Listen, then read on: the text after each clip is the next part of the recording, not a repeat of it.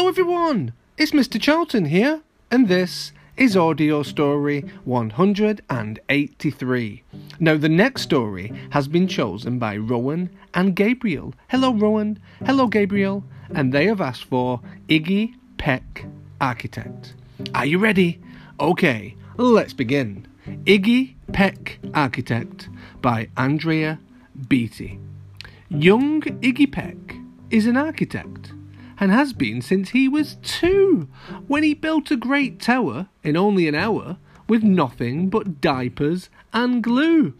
Oh, goodness gracious, Ignatius, his mother exclaimed. That's the coolest thing I've ever seen. But her smile faded fast as a light wind blew past and she realized those diapers weren't clean. Ignatius, my son, what on earth have you done? That's disgusting and nasty. It stinks. Ugh, smelly diapers. But Iggy was gone. He was out on the lawn, using dirt clods to build a great sphinx. When Iggy was three, his parents could see his unusual passion would stay. He built churches and chapels from peaches and apples, and temples from modelling clay. At dinner one night, to his father's delight, Iggy got a bright gleam in his eye, and out of the porch built the St. Louis Arch from pancakes and coconut pie. Dear Ig had it made until second grade, when his teacher was Miss Lila Greer or the very first day she has this to say We do not talk of buildings in here. Gothic or Romanesque, I couldn't care less about buildings ancient or new, she said in her lecture about architecture, that it had no place in grade two. That might seem severe, but she was sincere, for when she was no more than seven, she'd had a great fright at a dizzying height, in a building so tall it scraped heaven. On the architect's tour of the 95th floor, young Lila got lost from the group. She was found two days later in a stuck elevator, eating cheese with a French circus troupe. After that day, it's quite safe to say, she thought all building lovers were nuts. As a teacher, she taught that, above all, one ought to avoid them no ifs, and or buts.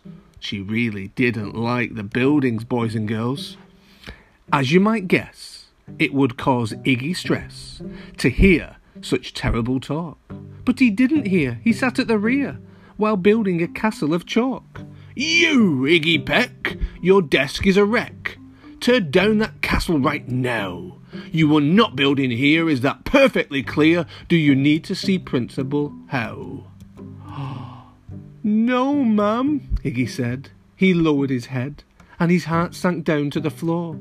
With no chance to build, his interest was gone. No second grade was a bore. After twelve long days that passed in a haze of reading, writing, and arithmetic, Miss Greer took the class to Blue River Pass for a hike and an old fashioned picnic. what had happened? It wasn't very good. Time had passed, footbridge collapsed, and Miss Lila Greer started to scream. We're trapped here! Oh my! Alas, kids, goodbye! Her eyeballs rolled back in her head. She dropped to the ground with a vague groaning sound. Luckily fainted, not dead. I hope she's okay, boys and girls. Let's find out. The class was amazed. They stood there quite dazed, uncertain of what they should do. But one bright young man was off hatching a plan, which started with Mice Lila's shoe. Soon each lad and lass there at Blue River Pass was working together as one.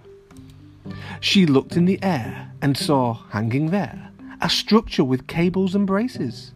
And on the far side, beaming with pride, were seventeen smiling young faces. Boots, tree roots, and strings, fruit roll ups and things, some of which one should not mention, were stretched ridge to ridge in a glorious bridge, dangling from shoestring suspension. It all became clear to Miss Lila Greer as she crossed that bridge over the stream. There are worse things to do when you're in grade two than to spend your time building a dream. Now, every week at Blue River Creek, elementary and second grade, all the school kids can hear, along with Miss Greer, how the world's greatest buildings were made. The weekly guest speaker in t shirt and sneakers talks of buildings from Rome to Quebec. Of course, he's the guy who builds towers from pie, that brilliant young man, Iggy Peck. The end. Boys and girls, I hope you enjoyed the story, and I will see you again very soon on Mr. Charlton's Audio Stories. Bye, bye, bye.